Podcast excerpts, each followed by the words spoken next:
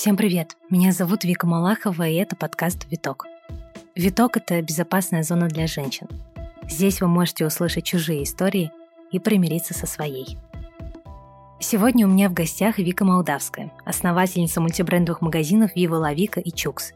Человек с прекрасным чувством юмора, жесткой бизнес-хваткой, 48 часами в сутках и еще, может быть, для кого-то это и будет сюрпризом, готовностью показывать свою уязвимость публично. По крайней мере, этот наш разговор оказался и про слабость, и даже про слезы, про признание, про честность, еще про силу, про женщин, бизнес, цели, страхи. Я не раз поблагодарила Вику за то, что она доверила свою историю мне и подпустила очень близко. Теперь подпускает и вас через этот диалог. Приятного прослушивания. А я попрошу вас смело делиться этим выпуском в социальных сетях. Отмечайте меня и Вику, все ссылки в описании подкаста, ставить оценки и писать отзывы на тех платформах, на которых вы слушаете этот выпуск. Это важно. Так вы сами позволите услышать подкаст большему количеству людей. А еще таким образом очень быстро, но, надеюсь, от сердца поблагодарите всю команду, которая над ним работает. Спасибо.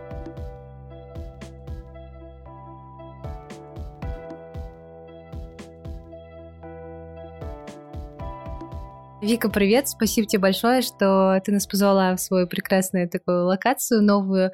А мы записываем в новом твоем пространстве Чукс. Эм, я обязательно тебя сейчас спрошу про это место, как ты его собирала по крупицам, почему здесь все именно такое. Но сначала просто сделать такую небольшую предысторию. Мне кажется, ты один из самых прямолинейных и честных людей, э, на которых я подписана.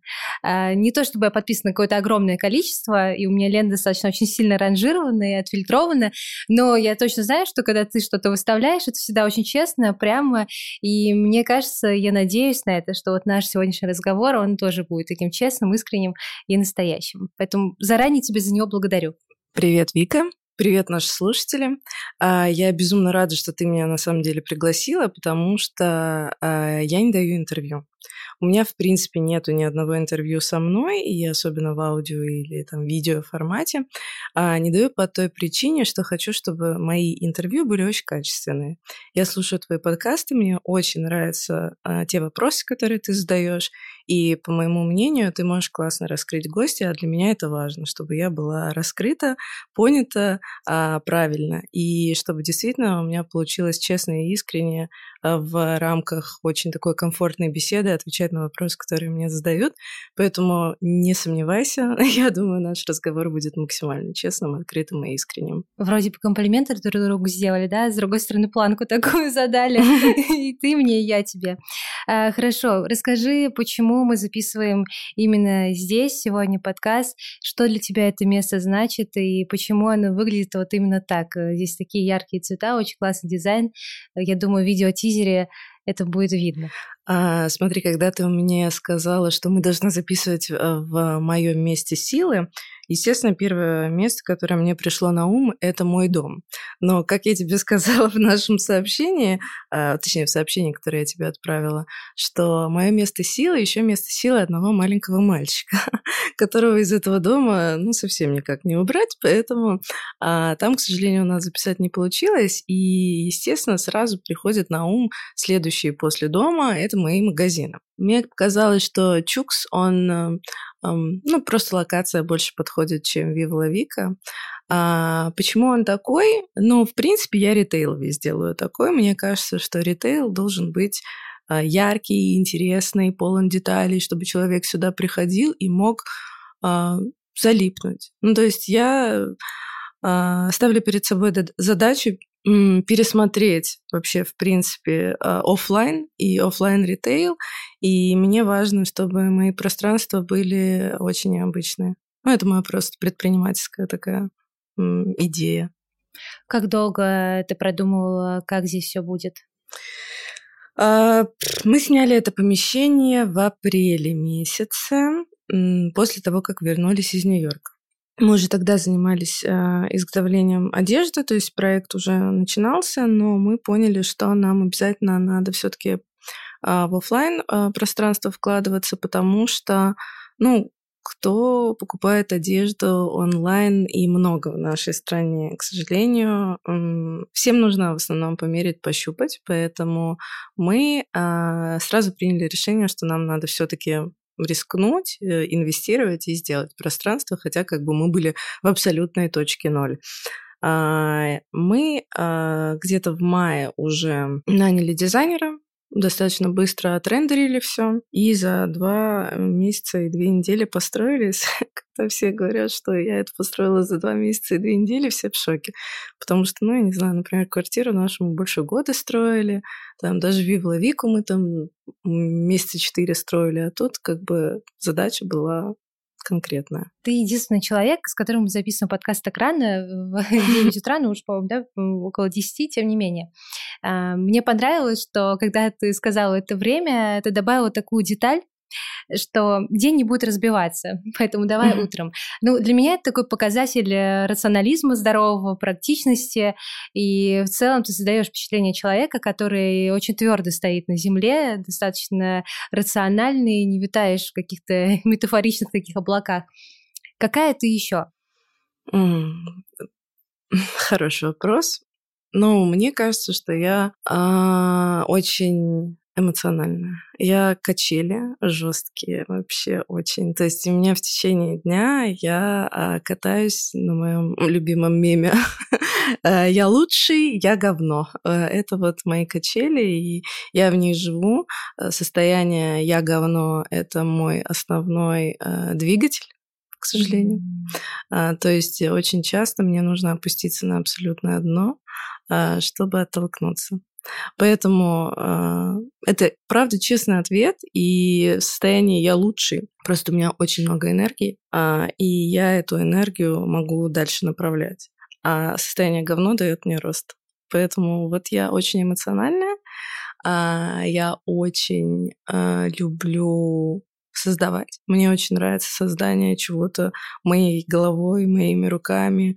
И когда я понимаю, что там вот это я сделала сама, там до этого проект Вивловика я сделала сама, и то, что он так классно функционирует, это то, что как бы мне дает силы, и в целом, ну вот я люблю создавать, и я люблю быть искренней с миром, и мне кажется, что когда я искренне с миром, мне дается еще больше. Mm. То есть это мое состояние ресурсное абсолютно.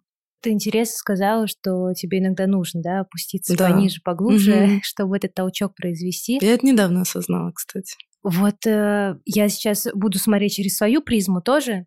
Э, когда я на какое-то пресловутое дно опускаюсь, мне очень тяжело отталкиваться, безумно. И мне кажется, что как раз мой движок, когда я себя чувствую классно, что я молодец, я все делаю, вот эти вот все галочки поставлены, э, тот самый дофамин вырабатывается, все супер. А, можешь объяснить мне вот это твое состояние, когда ты на дне, как оно вообще характеризуется? Рассказываю. Мне очень важно, чтобы у любой цели был какой-то финал. Сейчас, кстати, важно очень, правда, потому что я, э, это, я считаю, что это моя личная, моя личная находка абсолютно всего. В общем, у меня всегда есть цели, у меня очень много целей, но, например, что касается э, последних событий в моей жизни, то у меня была очень такая серьезная цель. Мне надо было открыть магазин. Вот мне надо запустить проект, мне надо запустить, запустить, запустить. В общем, я запустила проект, и у меня начинается жесткое выгорание. Mm. То есть все, я больше ничего не могу делать, я рыдаю нон-стоп. У меня тут куча людей, там все классно, но я понимаю, что я так бежала, я добежала, а что дальше, я не знаю. Это достаточно неприятный момент. Но я знаю, что с этим есть способ бороться, и это умение ставить следующую цель. Но так как э, я вот, у меня был вот сейчас небольшой такой провал, хорошо, что я просто быстро умею из них выходить, я поняла, что, в принципе, человек должен жить, зная, какая у него будет цель дальше. То есть у человека должна быть цель и за цель. Вот когда у тебя есть за цель, у тебя, в принципе, не бывает этих провалов. Рассказываю про свое состояние оттолкнуться одна. В общем, когда у тебя нет за цели, когда ты дальше не бежишь, ну, то есть вот ты что-то доделал, и как бы дальше, ну, все, у тебя вроде как темп замедляется. Вот это мое состояние не ресурсное абсолютно, потому что мне надо как бы бежать дальше, бежать дальше, потому что я очень склонна, ну, к таким упадническим, депрессивным состояниям, вот я говно. Но если меня уже накрывает, если я уже в этом состоянии, то мне надо опуститься на самое днище. Ну, то есть, как я говорю моему психологу, я говорю, вот смотри, вот мне надо несколько дней вот просто лежать, жрать булку с маком, чтобы этот мак падал мне на грудь, чтобы шоколад таял, чтобы я была вся засаленная и мерзотная. И вот тогда я понимаю, какое же ты дно. А ну иди встань и делай что-нибудь дальше.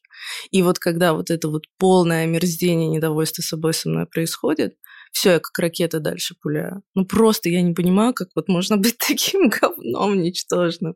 И дальше лечу с абсолютно новыми скоростями в страхе вот быть вот этим человеком, которым я побыла эти два дня.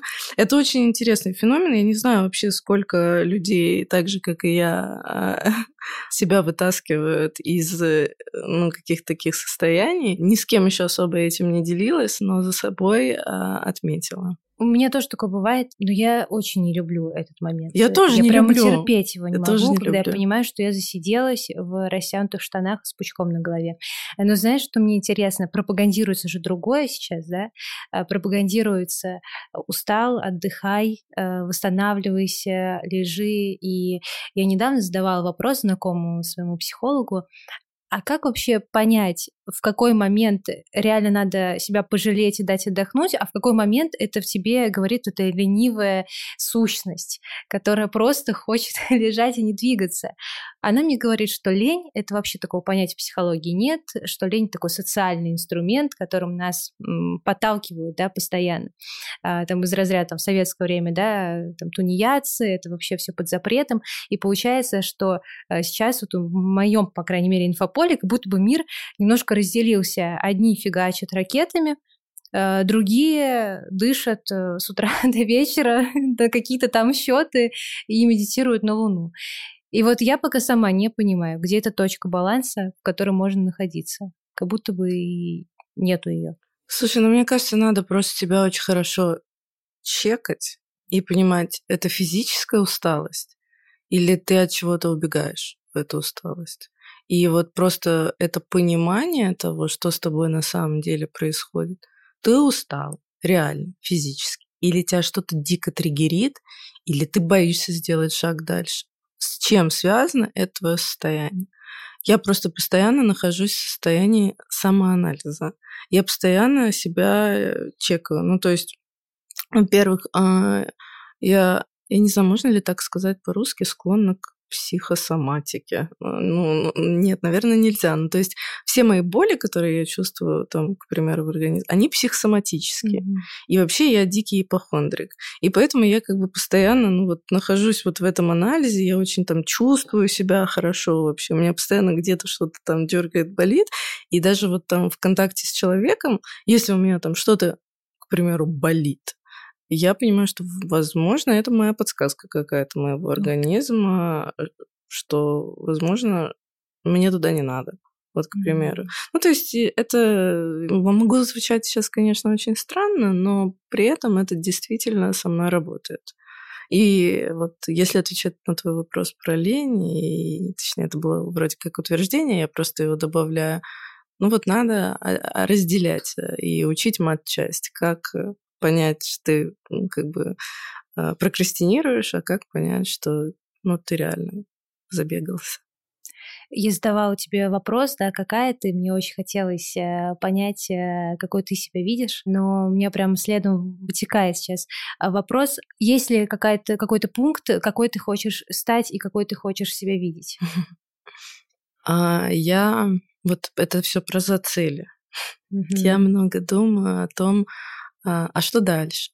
А что дальше? И иногда этот ответ не, далеко не очевиден, потому что на самом деле а, для счастья у меня все уже есть. Сейчас буду плакать, сука. Ну, и вот это то, о чем я говорю. Я идиотка. я сумасшедшая. Короче, для счастья у меня уже все есть. Но при этом, когда я нахожусь вот в точке, когда я не расту, когда у меня все есть для счастья, я не могу.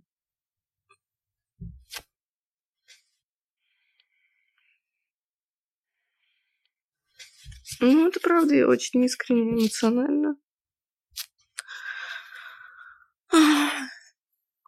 И очень хочется, чтобы у тебя честное было интервью, поэтому... И ответы очень но я тебя глубокий. сейчас очень благодарю за это, за то, что ты очень честно говоришь. В общем, мне никогда не бывает uh, enough. Я всегда нахожусь uh, вот в этом развитии, в динамике, и когда мне говорят, ну, ну а что тебе еще надо? У тебя все есть. У тебя прекрасный ребенок, у тебя офигенный муж, ты успешная, а ты там все классно у тебя. Ну чё тебе не сидится на месте? Но вот я не могу, у меня вот когда я нахожусь в стагнации, когда у меня каждый день там похож на другой, я умираю. Ну, просто умираю. Мне надо развитие, мне нужна динамика, мне нужна жизнь. Вот как мне кто-то написал, кстати, вот то, что есть ощущение, что ты, типа, живешь жизнь на полную катушку. И вот я действительно, вот я только так могу, потому что иначе это вот э, все демоны, они вылазят. Поэтому я бегу. И я не бегу от чего-то, я бегу к чему-то. Вот мне все время кажется, что если я сделаю еще вот это, вот это, вот это, то я вот будет это абсолютное счастье. Я уже поняла, что абсолютного счастья в принципе не бывает, что это абсолютно эфемерная а, история, и ты его никогда не достигнешь. Но и когда ты находишься вот в этом стремлении, в жажде, вот в этой дофаминовой атаке, в процессе бега к чему-то, а, это бомба. Это и есть жизнь. Я, наверное, ушла опять от вопроса. А, мне, знаешь, я прям хочу зацепиться за это, потому что так интересно рассказываешь что ощущение жизни, да, полноценной, настоящей, вот такой, какой она должна быть и какой хотят достичь очень многие, это когда ты испытываешь очень какие-то сильные, получается, эмоции. И я недавно разговаривала с психологом одним, мы записывали тоже подкаст, и она, я задала ей вопрос, который меня беспокоит. Вот эта тревога от того, что кто-то бежит, а ты стоишь, и желание постоянно бежать, она вообще когда-нибудь заканчивается? И она сказала, что если вы такой человек, то нет. Нет. И с одной стороны, меня это успокоило, а с другой стороны, немножко расстроило. Потому что иногда очень хочется, чтобы у тебя было нормально и спокойно, когда, ну, когда enough, да, когда ты просто сидишь. И вот ты нашла ответ э, для себя на вопрос, э, почему так? Это просто потому, что ты такой человек? Я очень хотела э, иметь возможность наслаждаться вот э, моментом. я теперь скорее наслаждаюсь в процессе, mm-hmm. потому что в моменте я э, вот если слишком мне сильно засиживаться в моменте, вот э, происходят со мной вот эти mm-hmm. вот э, нехорошие состояния. Поэтому я люблю процесс. Мне надо вот жить от цели до цели. Поэтому я считаю, что это сильно зависит от людей. Потому что, Вик, если э, углубляться ну, просто в личных разговорах с разными людьми, знаешь, для меня было неочевидно э, очень долгие годы, что люди могут отличаться от меня. Мне казалось, что всем тоже так надо. Нет, не всем. Далеко не всем. Многие люди, точнее, большинство, вот у меня сейчас ну, достаточно приличное количество сотрудников уже в штате.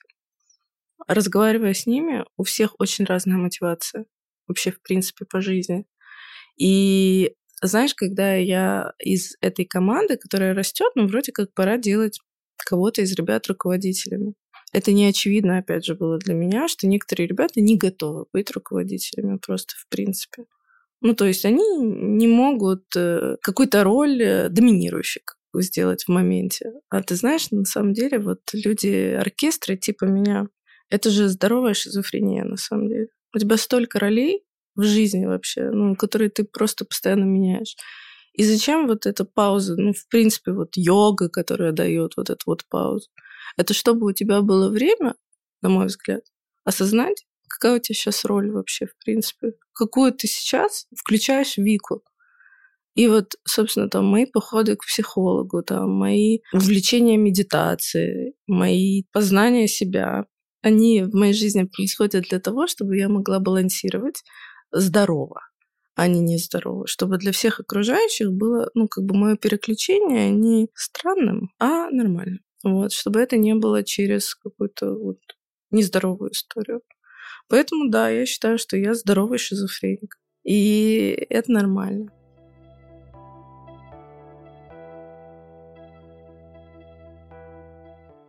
Я вспомнила э, одну вещь. Вообще, мне казалось до какого-то момента, я не помню, сколько на тебя подписано, но, может быть, год, может быть, больше полугода. Но мне казалось, что мы разные. Вот я слежу за тобой, мне классно, мне угу. очень интересно, мне увлекательно. В какие-то моменты я сохраняю твои мысли, но мне казалось, что мы разные. И недавно, а, когда я начала, ну, во-первых, мысль о том, что тебя позвать в подкаст, у меня давно появилась, я просто начала более внимательно за тобой mm-hmm. наблюдать. А, то есть, когда у меня приходит вот эта идея позвать человека в гости, я начинаю просто внимательно фокусироваться и смотреть. И я вдруг начала понимать, что у нас очень много точек соприкосновения, что меня удивило. И одна из них Э, может быть, ты сейчас удивишься. Я помню, ты пошла на танцы угу. и начала э, говорить о том, что тебе очень хочется вернуть это ощущение женственности себе, и что ты себя таковой не совсем ощущаешь. И вот тут я такая, вау, вот она, вот эта точка, еще одна близкого контакта. И мне бы хотелось сейчас тебя спросить, во-первых, э, в какой точке ты этого пути, и что для тебя вот это женственность, что ты пытаешься вернуть? Я сейчас в очередной точке нажатия на паузу на э, этой истории. Потому что, как ты могла заметить, на танцы я походила раз угу. пять. А, ответила себе опять же на вопрос, почему. Почему меня ноги туда не ведут? Потому что это очень энергозатратно. Ты приходишь э, в состояние, в котором ты не вообще не львица, не королева, ну, условно, там не суперсамка и так далее. И, в общем, для меня все вот эти состояния, когда я говно, мне их по жизни хватает. Ну, то есть, э, а когда я еще сама ногами туда иду, ну, совсем сложно. В общем, сейчас я честно тебе скажу, вот у меня прям такое состояние, вот я жду своего отпуска. У меня отпуск с 15 по 23. Я еду в Нью-Йорк, это мое место силы. Мы бы, в принципе, там подкаст записали. будь, будь моя воля. Вот. И я планирую очень э, сильно там наполниться. И я думаю, что после Нью-Йорка я, в принципе, и сама смогу делать еще больше, потому что это вот такая пауза мне нужна, очень динамичная, в супер-мегаполисе и так далее. Вот. А для танцев мне нужен ресурс. У меня сейчас его, к сожалению, нет. Мне его на себя не хватает. А, ну, как бы на, точнее, мои обычные тактические задачи. А танцы — это ну вот представь, вот ты идешь делать то, в чем ты, ну, полный отстой. И вот ты видишь там эту королеву, богиню твоего учителя, которая там просто супер секси кошка. И я не знаю, как бы мне кажется, это здоровая история, а может и не здоровая, когда ты как бы начинаешь все время надеяться, ну вот посмотри, какая она, посмотри, как она двигается а ты полный отстой в этом. И как бы я еще не в своей самой лучшей физической форме после родов э, до сих пор. И мне это дается тяжело.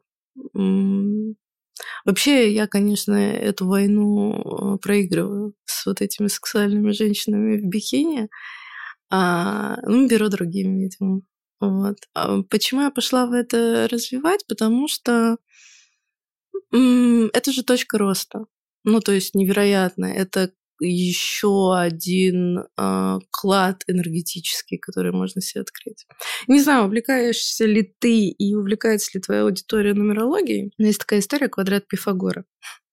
В общем, по квадрату Пифагора у меня а, самое максимальное количество энергии, которое только возможно. И я считаю, что я ее еще не всю в себе открыла. И я даже знаю, в каких местах мне надо себя подчекрыжить, подправить, чтобы у меня эта энергия высвободилась еще и чтобы я могла делать еще больше и еще больше достигать в своей жизни. И вот танцы, лишний вес, это те триггеры в моей жизни, в которых огромный энергетический потенциал. И когда я иду туда, это означает, что я готова дальше себя развивать. Но вообще вот этой женственности, про которую все говорят, э, тебе реально ее не хватает? Нет, ну как, в том плане, а вообще в каком плане мы говорим про женственность? Вот, потому что у меня есть как бы, да, мне кажется, даже не только у меня в целом, когда тебе говорят слово женственность, ты представляешь определенный образ. И ты начинаешь заниматься этим мазохизмом тем самым, сканируя, вообще я подхожу под этот образ или нет. Понимаешь, что, кажется, не очень подхожу. Потому что женственность в общепринятом понятии, да, это вот женственная женщина, вот она такая мягкая, плавная, окутывающая, обволакивающая, вот от нее вот это все. И кажется, что это бред в 21 году, в 21 веке так думать. Но постепенно и постоянно, точнее, я сталкиваюсь с тем, что как будто бы нас все равно пытаются туда вернуть и закинуть, потому что вокруг вот эта вот вся история «остановитесь, замедлитесь, там, дышите, не дышите», там, всякие практики, женские практики и так далее, они вокруг все равно существуют. Эм, и все равно, как бы ты уже такой думаешь, да окей, как бы нормальная современная женщина не обязательно должна ходить на каблуках в платье и медленно дышать. Она может переть как паровоз угу. и фигачить каждый день 24 часа в сутки. А, но все равно, блин, попадаются вот эти вот нимфы и богини вокруг, которые тебе проповедуют другое. И вроде бы ты, ты уже отказался от этой мысли. И вот меня, я вот сейчас свою историю рассказываю, но меня периодически туда куда-то закидывают все равно. Мне кажется, нет, ну мне надо быть другой. И вот что с этим делать, я не понимаю. Поэтому я у тебя спросила, то есть ты, я, реально есть вот эта потребность вот в этом эфемерном понятии женственности, или это все равно нам закидывает инфополе, и это не наше желание? Ты знаешь, э, мне кажется, мы про разную женственность говорим. Mm-hmm. Я вот сейчас для тебя пытаюсь донести и для наших слушателей, что, же, что такое женственность для меня. Знаешь, когда мне было лет... Э, просто это действительно такая история, э, но почему-то на меня очень сильно отразилась. Мне было, наверное, лет, я думаю, 18. Это была презентация коллекции Наташи Гольденберг. Она еще тогда шила одежду. Э, я вообще фанатка Наташи Гольденберг, безумная. А, вот, и на эту презентацию пришла Даша Жукова. И ты знаешь, я очень хорошо считываю пространство, в принципе, любые изменения в нем. И приходит Даша Жукова, и такое ощущение происходит. Пришла королева ну вот просто королева. Я тогда даже не знала, что это Даша Жукова. Я не знала, что это там, что она из себя представляет. Тогда я просто увидела ее и поняла, что вот пришла женщина с большой буквы Ж. Потому что, ну, это такая силища, такая мощь вот какая-то. И она так себя несет, нет ни секунды сомнения, что это великая женщина. Вот. Вот такой женственности я добиваюсь. Аминь. Чтобы мой образ, а, мой энергетический потенциал и, в общем, чтобы все сложилось в единый образ, и по итогу я создавала такой эффект при входе в любое помещение. Вот что я хочу. Ну, то есть это абсолютно проработанная личность без э, внутреннего конфликта. Она уверена в себе, у нее куча лавр, и она знает себе цену. Вот это, ну, рождается это совокупный образ. Ну, то есть, если тебе в себе что-то категорически не устраивает, это уже внутренний конфликт, ты уже не можешь вот этот эффект дать. Поэтому это то, к чему я стремлюсь. Надо быть для этого абсолютно проработанной во всех э, своих э, таких э, важных вопросах личности. У тебя есть какой-то вот самый яркий внутренний конфликт, потому что в целом, когда до этого ты говорила, а, я вижу, да, что где-то ты что-то устраиваешь, что-то нет, но в целом, мне кажется, ты понимаешь, что ты идешь прям в очень верном направлении. Да, я иду в верном направлении, желательно еще, чтобы я э, ступала не таким тяжелым весом на него, например. Потому что, ну, для меня это то, что меня тормозит. И это настолько давняя история, в принципе. Я всегда в борьбе нахожусь. Но, понимаешь, я как бы уже очень много лет в терапии, и если бы это был вопрос терапии, я бы его уже давно проработала. Но так как меня это не отпускает, я не могу принять там, себя вот такой, то мне надо обязательно закрыть эту историю, потому что если я ее не закрою, я никогда не узнаю, какой женщиной я могла бы быть потому что я знаю, что это моя точка роста. Вот как-то так, наверное. Интересно вообще про э, принятие себя и то, что, опять же, да, все про это говорят. Э, но я не встречала пока ни одного человека, который бы мне очень честно и открыто сказал, ну не только в подкасте, вообще в разговорах, mm-hmm. что он э, не хочет себя совершенствовать, вот он себя принимает вот таким, как он есть. Ни одного. Э, опять же, не знаю, может, тоже окружают такие люди, тревожные, амбициозные. Э, либо это невозможно. Мой вопрос про материнство. Я постоянно слышу, так как я сама не мама, я могу пока это только слышать и обсуждать, а, что материнство очень меняет тебя как человека. Вот расскажи про свой опыт. Полтора года назад я стала мамой для наших слушателей. Ребенок очень долгожданный, желанный. Но я его очень люблю. Это водные такие как бы дано. А, но я поняла, что я очень люблю работу тоже. В общем, на этом пути меня тоже встретил внутренний конфликт. Потому что так как я с абсолютным синдромом отличницы живу по жизни, вдруг осознаешь, что ты не можешь быть той идеальной мамой, которую как бы тебе навязывает общество, это сложно. Очень сложно. И понять, что ты вообще не увязываешься с вот этим образом, ну, как бы странно было для меня. Но э, я это приняла. Мы, э, во-первых, у меня ребенок родился и сразу бахнул карантин. И я ощутила материнство на тысячу процентов, потому что мы были заперты с ним в одной квартире. И я запрещала к нам кому-либо приходить, то есть бабушкам, дедушкам, все до свидания. И мы вот так вот втроем карантинили. Мы работали параллельно, и это было сложно. А, но я все старалась стать этой идеальной мамой, которая хочет там нон-стопом заниматься ребенком, я думаю, что у меня сейчас это вот откроется, откроется, начнется. Сейчас, сейчас, сейчас. Все говорили, что сейчас будет, но вот сейчас депрессия пройдет, бэйби блюз, и все, я буду супер мамой. Но э, карантин сняли. 1 июня я вышла на работу, и я поняла, что вашу мать, как же я здесь счастлива, как же я люблю все это, Господи Боже. И, к сожалению, я признала, что счастлива я на работе. Я обожаю моего ребенка, он самый лучший человек на Земле, но, наверное, днем с ним может кто-то поиграть, кроме меня. В общем, я себе сказала, что ты будешь возвращаться домой каждый раз в 6 вечера, ты будешь проводить с ним время. У тебя никто не будет ночевать и просыпаться с ним, это будешь делать ты, потому что твоему ребенку это безумно важно. И так я и строю свою жизнь. С 6 вечера до 9 утра я абсолютно стопроцентно мама, я слежу за ним, забочусь за ним, за ним, люблю его.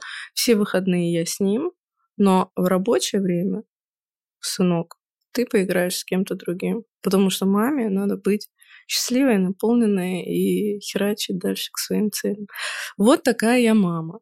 А, достаточно хорошая, для кого-то недостаточно, для меня достаточно. Я вижу, что моему ребенку хватает моего внимания. И у него потрясающий папа, просто потрясающий. А, и вот так и живем.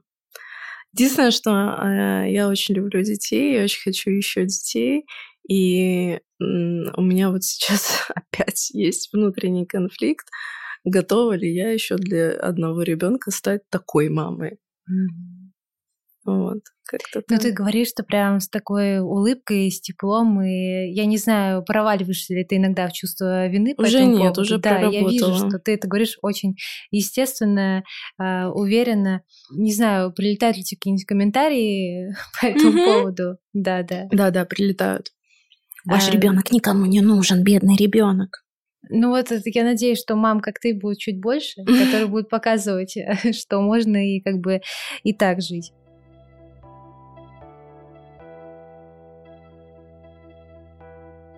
Я сейчас себя очень плавно переключу на одну тему. А, сохранила твой вот как раз один из тех постов, которые сохраняю. Он был очень интересный про дружбу. Э, наверное, каждый, кто сейчас слушает, может э, пойти его найти у тебя в Инстаграме. Но если кратко, ты говорила, что у тебя довольно непростые отношения именно с э, подругами, и что каждый сценарий развивается по одинаковым пунктам. Да, что сначала ты в человека безумно, как скажем, влюбляешься, ты ему очаровываешься, он тебя вдохновляет, но потом вот так вот так вот все постепенно сходит э, на нет. И это еще одна наша точка контакта, потому что у меня похожая история. Э, я недавно решила, что я вообще не способна на дружбу, вероятно, что я такой человек, я не могу дружить, и лучше мне ни с кем не сближаться, потому что так проще. Я вроде не сближаюсь, мы остаемся в хороших, теплых отношениях, но нет такого, что я прирастаю к человеку, потому что потом обязательно следует какой-то нехороший разрыв. И задам тебе вопрос. Как э, ты эту историю, как ты этот сценарий сейчас переписываешь, переламываешь, и почему ты решила это сделать, и как ты вообще поняла, что это нужно тебе? Слушай, я э, не то чтобы этот сценарий сейчас переламываю, знаешь, нет такого, что там плюс-минус 30 лет, вдруг ты там решаешь поставить дружбу снова на первое место, как это было в школе. Это не так. Но если после вот этих вот всех душевных драм я приняла для себя решение, что дружба для меня это такая светская история, то сейчас я от э, светскости и вот границ вот этих вот выстроенных между мной и другими женщинами отхожу. То есть я начинаю их пускать чуть ближе, чуть сильнее раскрываться для них, и, э, блин, вот мы недавно стебались над этим, но и включать вот этот э, женский обмен энергиями, uh-huh. то есть снова допускаю в свою жизнь, потому что на самом деле это очень важная э, часть э, гармоничной личности, я так считаю. Личность, которая умеет общаться с людьми своего пола. Себе подобными. Да, да. себе подобными, да. Поэтому я инициирую общение с женщинами, скажем так, сейчас более глубокое, чем у меня на работе, например. Вот я их приглашаю в кафе, завтракаю, открываю для себя новые грани личности, которые меня интересуют. Вот как-то так. Но все равно, конечно, когда ты, у тебя есть семья, у тебя есть э, работа, а, ты не можешь уже дружить так, как ты дружил в школе, и это понятно. Ну, просто я для себя проработала этот момент, наверное, тем, что я снова иду навстречу женщинам. Mm-hmm. Ты так э, сказала, что ты инициируешь, да, это общение, и что открываешь что для себя. А что оно тебе дает? Как может быть по-другому? Какие могут быть другие женщины? Чем они могут интересоваться? Не знаю. Я когда попадаю в поле человека, а, мне либо очень интересно, либо очень неинтересно. И вот просто общаюсь. На самом деле, э, несколько у меня было таких встреч. Я просто приглашала девчонок, которые мне симпатичны, интересны, просто на обед. Есть такие классные женщины. А, и не просто так мы подписываемся на кого-то там в Инстаграме. У нас есть какое-то там совпадение. Что-то нас манит. И вот у меня так было с Сашей Жарковой. И я поняла, что, боже, это же я, но только там более веселая я. А, вот. И еще есть пара девчонок, с которыми мне безумно приятно общаться. И потому что, ну, мы в чем-то похожи, а в чем-то разные. И вот нам вместе и прикольно, мы дополняем. Можно обсудить какие-то вещи, там, я не знаю. Элементарно проблемы могут быть одни и те же, а кто-то, может, через эти проблемы уже прошел, и для них это опыт, и они могут этим опытом поделиться. В общем, это же круто. Это а, большое лишение, если ты себя, ну, как бы в это не пускаешь. Последнее знакомство, которое тебе очень понравилось, тебя наполнило? А, Миша Савицкая, Михаила. Mm-hmm.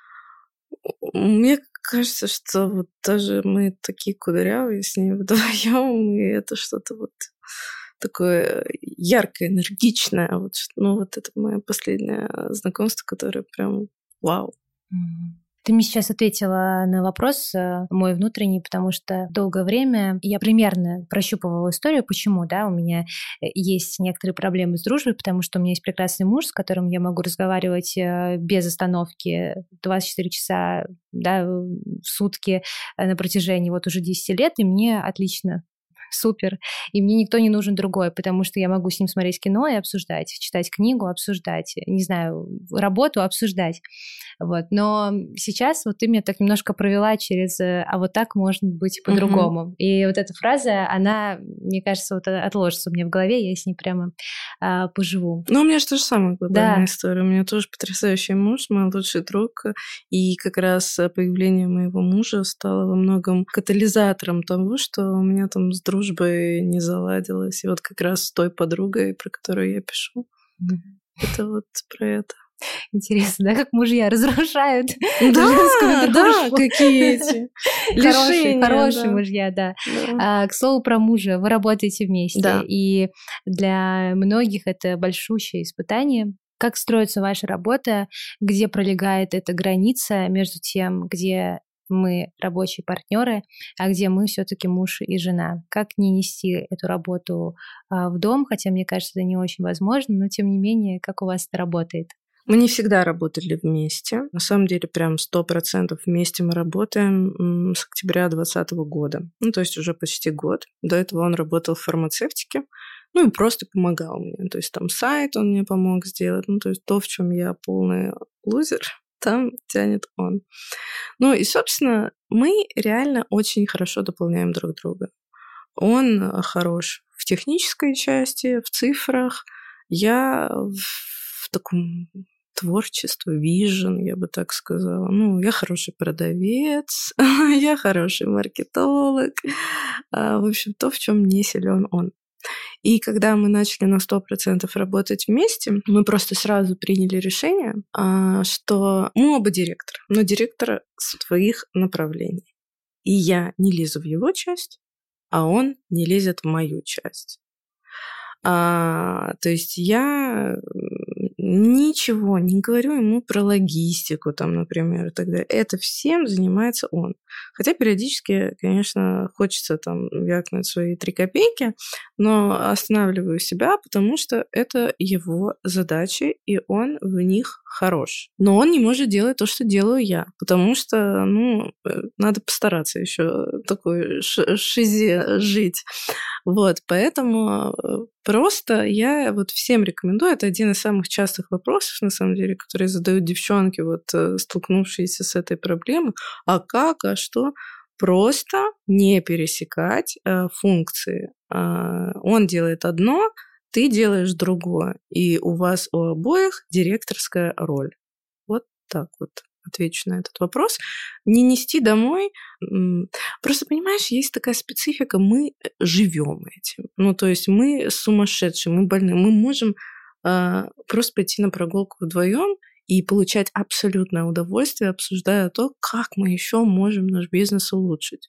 Если мы получаем оба от этого удовольствия, и мы оба кайфуем от этого, и можем точно так же с таким же ярым интересом обсуждать какую-то другую тему. А, ну, это же, наверное, классно. Ну, если это мой лучший друг, если это человек, которому я на сто процентов доверяю, ну, это же классно с ним вместе делать бизнес. Вот. Ну, вот тема бизнеса — это то, что нас, собственно, интересует на тысячу процентов. Ну, нет такого, мне иногда кажется, что вот я не очень разносторонняя, в принципе, что я там не увлекаюсь музыкой, там, кино, а, искусством, там, недостаточно углубляюсь. Мне иногда кажется, что я вообще не очень, э, может быть, эрудированная, не знаю, ну, там как-то... Ну, просто я бью в одну цель. И вот меня не интересует ничего больше другого. Вот я просто горю. Почему мне надо заниматься тем, что от чего я не очень кайфую? Я кайфую здесь. Хотя есть подвижки, конечно, потому что вот я была, например, на выставке, на открытии выставки гаража, mm-hmm. и мне очень понравилось. Я подумала, вдруг я оценивала искусство неправильно до этого, потому что я походила с гидом, и мне было безумно интересно. То есть я ну, готова была э, вовлекаться. Вот. Поэтому я сейчас вот э, анализирую этот опыт, хочу еще попробовать. Сейчас буду в Нью-Йорке, планирую активно посещать музеи. До этого, честно скажу, вот не интересует меня это, не тянуло. Э, Вик, мне кажется, искусство — это вообще огромный ресурс, и энергия в том числе, и я боюсь пока представить, если ты начнешь увлекаться искусством, какой это будет симбиоз, и что произойдет тогда после этого, потому что, мне кажется, в своем случае это точно даст себе очень много, и улетишь вообще в другое совершенно. Ну да. Вот. Ну как бы fashion это тоже искусство. Ну, fashion ом да. я увлекаюсь, но вот именно как бы классическим искусством там нет. И, наверное, да, ты права, это для меня упущение и тоже ресурс. Поэтому вот планирую для себя просто более взрослый подход. Угу.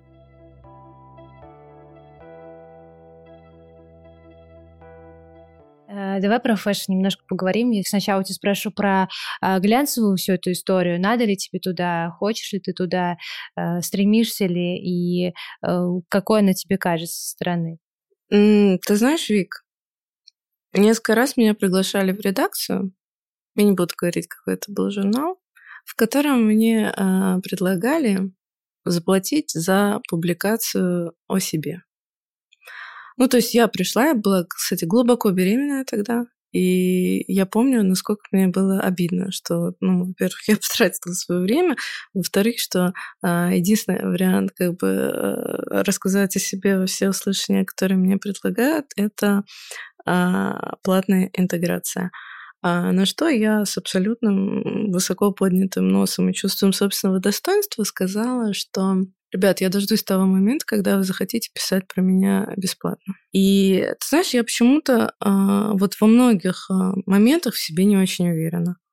Но в том, что я стану супер великой, я почему-то уверена. И никогда нет, когда-то сомневалась, в последнее время не сомневалась.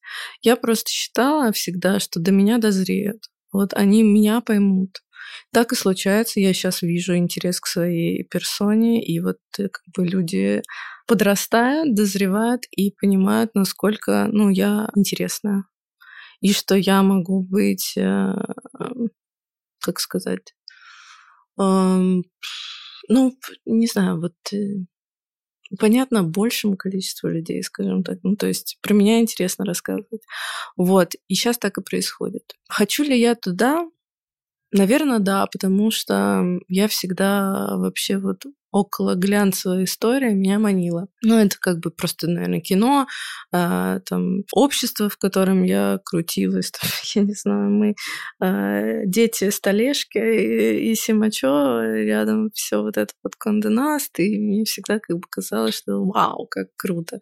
И я даже не хочу вот в себе это ощущение ломать, а, ну, просто потому что это для меня вот что-то значимое. Хотя сейчас я понимаю, что значимости, ну, уже особой, как тогда, наверное, все таки нет. Но мне прикольно думать, что есть. И, ну, это какая-то детская история. Ну, вообще интересно. Э, ну, ты ответила на вопрос. Мне просто, правда, было интересно понять, э, вот к последнему твоему абзацу, скажем так, э, реально ли это значимо, да, реально ли есть у этого ценность? С точки зрения бизнеса, например, меня вообще это не интересует. Да. То есть мне часто очень предлагают, давайте там платные интеграции какие-то. Нет, спасибо, я не буду это делать, потому что выхлоп как бы Э, как-то cost per э, viewer, на мой взгляд, э, очень высокий. Вот. А что касается... В общем, честно говоря, мне кажется, что про тех, кто на передовой, кто делает классные проекты, надо писать бесплатно. А те, кто захочет как бы заплатить, чтобы про него написали, их, я думаю, все равно будет хватать. Вот. А если как бы, ну, человек реально старается, ну, как бы он себе наработал имя там в рамках э, локальном или глобальном, ну, не писать о нем, извините меня, позорище. Ну, то есть, ну, ты что, fashion, ты слепой? Вот, поэтому э, я знала, что до меня дозреют, вот, и сейчас как бы игнорировать меня, это, наверное, неуважение к себе, ну, как глянц, например. Э, вот э, смотри, там, Forbes, э, Андрей Соди, у тебя победы не было, но была номинация. А какие есть еще амбиции? Не знаю, магазин в Нью-Йорке, а, да. пальто Чукс на обложке Вога, я не знаю, все что угодно. Смотри, ну вот я не попала, да, в 30 до 30, а, не выиграла. Меня задело. Задело, и... А кто выиграл с тобой в номинации? Слушай, Ксюша Смо, но она классная. А, и девочка, я не помню, как ее зовут, она бельем занимается. Love and Swans, наверное, да, которая? Да, да. Угу.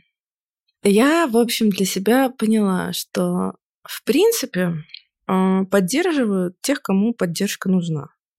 А сильных а, никто не поддерживает особо. Они и так будут как бы идти дальше своим чередом и выигрывать э, своими силами. Я очень благодарна за то, что меня номинировали. Это вообще для меня сюрприз, если честно. Это было очень спонтанно, там, за там, три дня до того, как вышли номинанты, список номинантов, у меня взяли короткое интервью. То есть я вообще не ожидала. А вот. Но потом я думала, что я точно выиграю, честно говоря, да, в своей номинации. Ну, прям мне казалось, что я выиграю. В общем, когда я не выиграла, мне было очень обидно. Честно говорю, потому что я вот думала, что вот там в рамках этих номинантов я выиграть точно могу. Не выиграла и решила, что ну, раз так я не признана, то буду, знаешь, заслуживать по-другому это признание, потому что есть же еще все-таки Forbes Woman, и ну, через 10 mm-hmm. лет я сказала, там я буду. Ну, для себя поставила такую цель. А в целом, да, у меня есть, конечно, курс на международность. Мне кажется, что аналога моему проекту, ну, я про Вивловик сейчас говорю, нет на мировой арене. То есть есть какие-то мультибренды, но они не такие э, масштабные. Вот. Это раз. Два. Я считаю, что у Чукса тоже очень хорошие э, перспективы могут быть, и мы активно начинаем поиски дистрибьюторов. Поэтому в целом у меня э, есть желание э, заслужить себе имя на мировой арене, и сейчас я всячески в этом направлении начинаю работать. Для этого просто ресурсы тоже нужны, и вот я подошла к тому моменту, когда могу освободить их. Честно говоря, а, стыдно, конечно, часто такое говорить, но меня а, мотивирует материально. Ну, то есть я эм, абсолютный материалист. Я вот э, а, очень долго хотела там, к примеру, сумку Биркин. И когда я поняла, что я могу ее там себе купить без ущерба моему бюджету, просто прийти там купить, и все. Это было настолько вот э, высвобождающе, я не знаю. Это было классно. Вот. Ну, теперь я хочу квартиру побольше, машину получше. А, ну, вообще, на самом деле, у меня приземленное желание. Я не Илон Маск вообще абсолютно. Ну, то есть у меня нет такого, что я хочу там перевернуть мир. Я просто хочу строить свои прикольные концепт-сторы, а, по всему миру, делать их абсолютно разными, делать их точками притяжения классных людей. А, когда меня спрашивают, как я вижу там наши магазины, я говорю, ну вы же знаете, там Калет в Париже. Ну вот это то, чего я хочу добиться. А, тогда я скажу, ну, малыш, ты состоялась. Вот. И я думаю, что это то, что мне дает силы и вообще, в принципе, то, что является моим предназначением.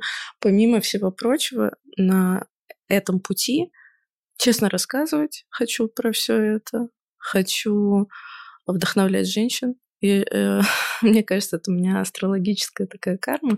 А, не знаю, как можно ли сказать астрологическая карма. Ну, в общем, в смысле, я была а, у астролога один раз в жизни, и она мне сказала, что в прошлых жизнях ты была очень успешным продавцом, а, но в этой жизни тебе надо, помимо того, что ты будешь продавцом, стать учителем. И тогда ну, ты перейдешь там условно на новый level какой-то. И, в общем, я вот в себе ищу сейчас э, вот этот вот способ, как я могу э, делать то, что мне нравится, то, что я умею, там, то, что у меня получается очень легко, и при этом быть учителем. И я вот, мне кажется, постепенно нахожу баланс, а, честно рассказывая про то, что я делаю. И, наверное, самый частый а, комментарий в моем инстаграме, там мне в директ, это вот такенное письмо, о том, Вика, как вы меня вдохновляете, как вы вот э, в моей жизни сыграли определенную роль. А, это определенная ответственность, но я верю, что вдохновляю я только на что-то хорошее и положительное. Я еще немножко про Чукс задам вопрос. Mm-hmm потому что пока ты говорила, я так вспомнила всю историю и с э, запуском Инстаграма и так далее. И очень интересный кейс получился у вас в том плане, что э, я думаю, ты догадываешься, о чем я говорю, но когда вы анонсировали цены, потрясающее количество комментариев э, людей, которые были в ужасе, в шоке и в негодовании от того, почему у вас так дорого. Угу. Я вспомнила, я недавно слушала интервью Андрея Шелкова, который делает Amazon Bohemic, и он рассказывал, что, конечно же, у людей, даже не только у тех, кто готов и может потратить деньги, а, а их платье там стоит да, несколько сотен тысяч рублей, все равно есть вот эта история, что если это российский бренд, то это должно быть дешевле, чем э, пресловутый, ну, Шанель, да, они там с ними состязаются, вот. И при этом он говорит, что качество у нас потрясающее, у нас лучшее, мы, правда, очень сильно работаем над этим. И вот, э, мне кажется, похожая история у вас, да, что ждали явно не такого, не пальто за 50 тысяч. Я не буду тебя спрашивать, почему пальто стоит 50 тысяч, мне кажется, это глупый вопрос, и это даже бессмысленно обсуждать. Мне скорее Интересно, ожидал ли ты такой реакции, готовилась ли ты к ней, а, предполагал ли, что будет э, такое количество возмущенных людей, и что ты с этой обратной связью сделал? Понятно, что практически ничего, цены вы менять не будете, но что внутри тебя произошло? Вик, ну, во-первых, я не скрывала э, с момента э, ну, не лонча, э, что это будет сегмент middle up, и что он будет выше. Ну, то есть я про это говорила. А, во-вторых, эта цена продиктована тем качеством вещей, которые я хочу дать. А, не может очень качественная вещь стоить дешево. Особенно если она а, продается в креативном спейсе и как бы где все продумано. И вообще рядом с э, своей фамилией я не могу поставить э, что-то не то, что соответствует мне. Мне это было важно. Потому что я эти вещи делаю для себя в первую очередь. Вот я сейчас сижу в своем свитере, я как бы э, наслаждаю, получаю истинное наслаждение. А пришла в своей куртке. Вот. Я отталкивалась от себя. От того, что, в принципе, моя аудитория выросла вместе со мной. И там готова уже тратить деньги. И вот этим было продиктовано наше, э, ну как, это не то чтобы наше ценообразование. Наше ценообразование продиктовано несколькими, в принципе, вещами. Тем, что мы хотим активно экспортировать нашу одежду. У меня есть большие-большие планы там на это part-time Fashion My Teresa. Я оставлю, наверное, для только специалистов этой индустрии информацию о том, как строится ценообразование, если ты как бы хочешь э, идти на Запад. Ты должен соответствовать западному рынку, в принципе. И мы сейчас активно там будем работать с международными инфлюенсерами. И мы реально хотим, чтобы эта марка как бы в основном была на Западе, и она не может как бы быть другой на локальном рынке. Ну, то есть для западного рынка пальто за 50 тысяч, это, ну, сколько там, 500 фунтов, ну, это понты, извини меня, просто такого качества пальто. Ну, то есть это качество пальто, это ботега. И я хочу, чтобы там это была марка, типа, ну, как раз вот, вот этот, этот вот промежуток, это даже дешевле, чем Тотем, Low Classic там и так далее. Э, это вот тот сегмент, который, мне кажется, нужен Европе. Ну, просто я сейчас начинаю локально, потому что я по-другому пока не умею. Но так как я в, по жизни нахожусь в состоянии эксперимента, ну вот мы будем экспериментировать и идти туда. Поэтому я считаю, что я просто не заявила вовремя о том, что Чукс, в принципе, это марка не, в основном не на локальный рынок сделана. Почему такая э, реакция? Ну, то есть э, реально же там такие возмущенные просто ну, э, слушай, вещи. А, Вик, вот почему я, ждали извини, от тебя извини, другого? Извини, что я тебя перебью, но, во-первых, Чукс и Вивла Вика это бренды абсолютно разной ценовой категории. Люди просто ждали, что это будет то же самое, mm, что вот, Вивла Вика. Вот. Да, mm-hmm. вот поэтому как бы были возмущенные комментарии. Что случилось дальше? Наше пальто – это абсолютный бестселлер. Ну, то есть его покупают нон-стоп вообще. Просто нон-стоп. И людям надо было его просто пощупать, потрогать, померить, чтобы осознать, что оно стоит дороже, чем 50 тысяч рублей. И согласиться mm-hmm. эти деньги заплатить. Просто когда это как бы no-name, э, мне даже прилетали в direct э, сообщения, я не готова платить за ваши амбиции. Mm. Говорю, девочка моя, ты платишь за мое пальто, а не за мои амбиции. За пальто, у которого будет большая будущая история. И ты, возможно, платишь за ту вещь, которая просто как бы потом будет раритетом, что у тебя есть это пальто из первой коллекции. И потому что, например, с Viva Week сейчас так происходит. Девчонки, которые меня поддерживали в самом-самом начале пути, они говорят, блин, я вот храню вашу там цацку, потому что у вас такой классный путь, и типа мне прикольно быть причастным. А, вот. И а, Просто, ну, как бы сейчас у нас вообще нет хейта, а потому что люди пощупали, померили и поняли, что как бы я не сошла с ума, я в адеквате нахожусь полном. И еще что важно, это, кстати, всем предпринимателям на будущее, вот если ты уже, когда ты анонсируешь бренд, анонсируешь вещи, допиши ты сразу эту цену. Потому что у меня был, ну, как бы период недели в три, когда я анонсировала вещи, но не написала на них цену. И люди эти три недели носили мои вещи. Ну, просто они уже в своей голове эти вещи носили. И у меня было ощущение, что э, когда я анонсировала цены, что мы украли чью-то мечту. Ну, просто мы забрали это пальто из рук своей ценой. И это мой большой предпринимательский косяк. С одной стороны, это классно, потому что эта история как бы стала такой вирусной, типа, что молдавская там охерела вообще просто.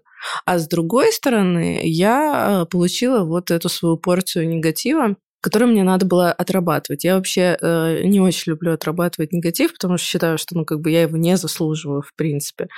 А, но тут мне пришлось, и я считаю, что я это сделала очень хорошо. Про негатив э, вообще понятно, что когда человек говорит о себе, да, не боится этого, выходит в публичное пространство, все равно ему прилетит в любом случае. Э, просто степень, наверное, различается у разных людей. И ты сейчас ответила, да, на мой вытекающий вопрос, что тебе это неприятно, ну, разумеется, и тебе не очень хорошо с этим работать, э, но тем не менее, как ты с этим работаешь? Вот тебе поступает негативный комментарий. Ну, допустим, ты читаешь комментарии на Ютубе, конечно же, да, свои, угу. что тебе пишут. Даже вот если мы не про Чук сейчас говорим, а про это, когда тебе открыто, вот именно тебе, как личности, говорят какие-то не очень приятные вещи. Что в этот момент с тобой происходит, какая у тебя эмоциональная реакция на это, и что ты потом с этим делаешь? Ну, давай пройдемся по этапу моего восприятия негатива. Я сначала уф, сразу полыхаю просто жестко, а, но у меня всегда есть рядом мой муж, который всегда мне, меня поддерживает и говорит, да, они, ты чё, да они все дурачки, но они просто тебя не понимают, но ты же просто бриллиант вообще. Ну, правда, у меня супер классный муж, который меня очень сильно любит, очень сильно поддерживает и вообще не видит во мне изъянов э, абсолютно. Поэтому мой муж, моя поддержка, так и, и живем с этим негативом. Если том, ну, как бы, если это вопрос такой, типа, доказываю ли я кому-то что-то там, тогда чаще всего не доказываю. Я стараюсь как бы делом, а не словом а, вовлекаться в любую историю. Ну, то есть там, если это про цены, то, ну, пощупайте мои вещи, условно. Если это про, там, меня лично, есть классная фраза, которую сказал Константин Райкин, а, ну вот его какая-то дурочка-журналистка сказала, ну вот там вы такой, к примеру, непривлекательный. А, там внешне как вам удается, там, не знаю, чтобы вас там так любила публика. На что он сказал? Те, кто меня не полюбляет, те просто убоги. И вот мне очень близка эта фраза, потому что, ну, как бы за что меня там на Ютубе пытались упрекнуть, что я сижу горбатая или что я говорю с а а а Ну, э, ребят, сори, вы меня просто, ну, как бы не поняли. Для меня вы убоги, потому что все люди, которые попадают в мое поле влияния, они меня все любят. Вы просто меня не знаете. Вот. И есть еще одно супер крутое стихотворение а, Заболоцкого. Некрасивая девочка называется. А, и я, к сожалению, не смогу его процитировать наизусть, но смысл в том, что круто, когда в сосуде есть огонь. И очень плохо, когда есть только сосуд, а огня в нем нет. Это про прям про век современный. Это очень точно. Да. Удивительно, да.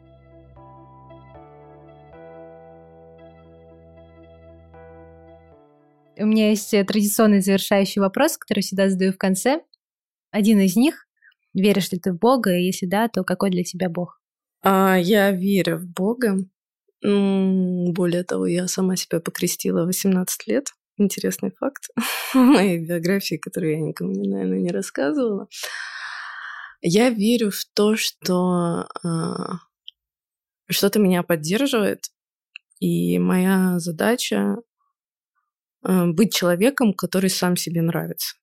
И вот если я понимаю, что эту бумажку я должна выбросить в мусор, потому что, ну, как бы мне так будет самой легче.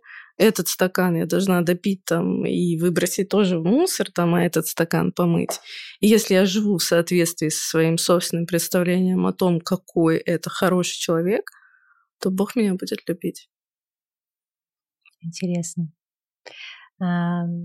Правильно ли я понимаю, что ориентир у тебя только на внутренний фильтр, который в тебе внутренний есть? фильтр. Я не знаю Библию, я не, не читала ее никогда.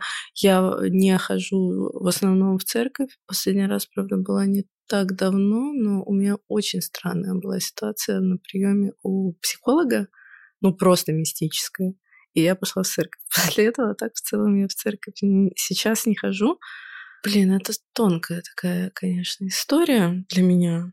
Но давай остановимся на том, что я уже сказала, потому что если я сейчас начну философствовать на эту тему, я могу куда-то уплыть. Но в целом, да, я ориентируюсь на свое собственное представление о том, какой должен быть человек.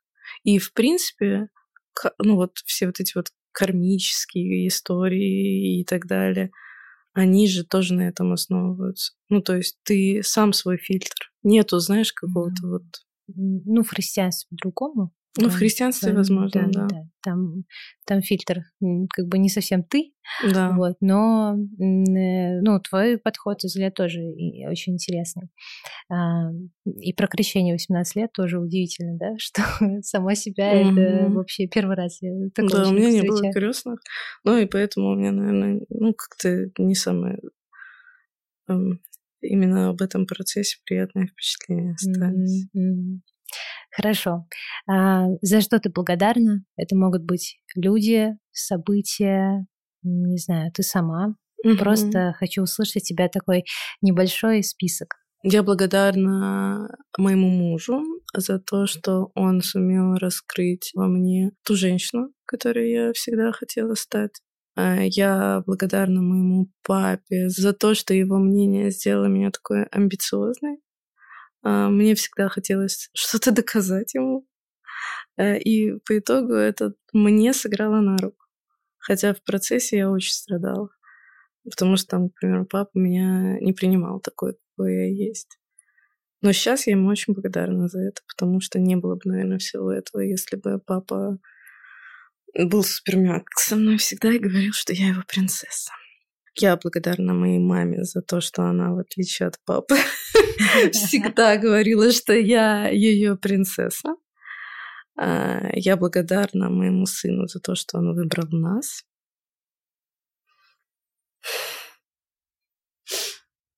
О, боже, что со мной такое? И я благодарна моей команде за то, что она всегда со мной. Спасибо тебе, Вик, большое. Я, я благодарна тебе. Я тебе это уже говорила, но я тебе благодарна безумно за открытость, искренность, честность и что ты, правда, вот э, впустила к себе и вот так все рассказала. Спасибо тебе большое. Спасибо тебе большое, Вик, что пригласила.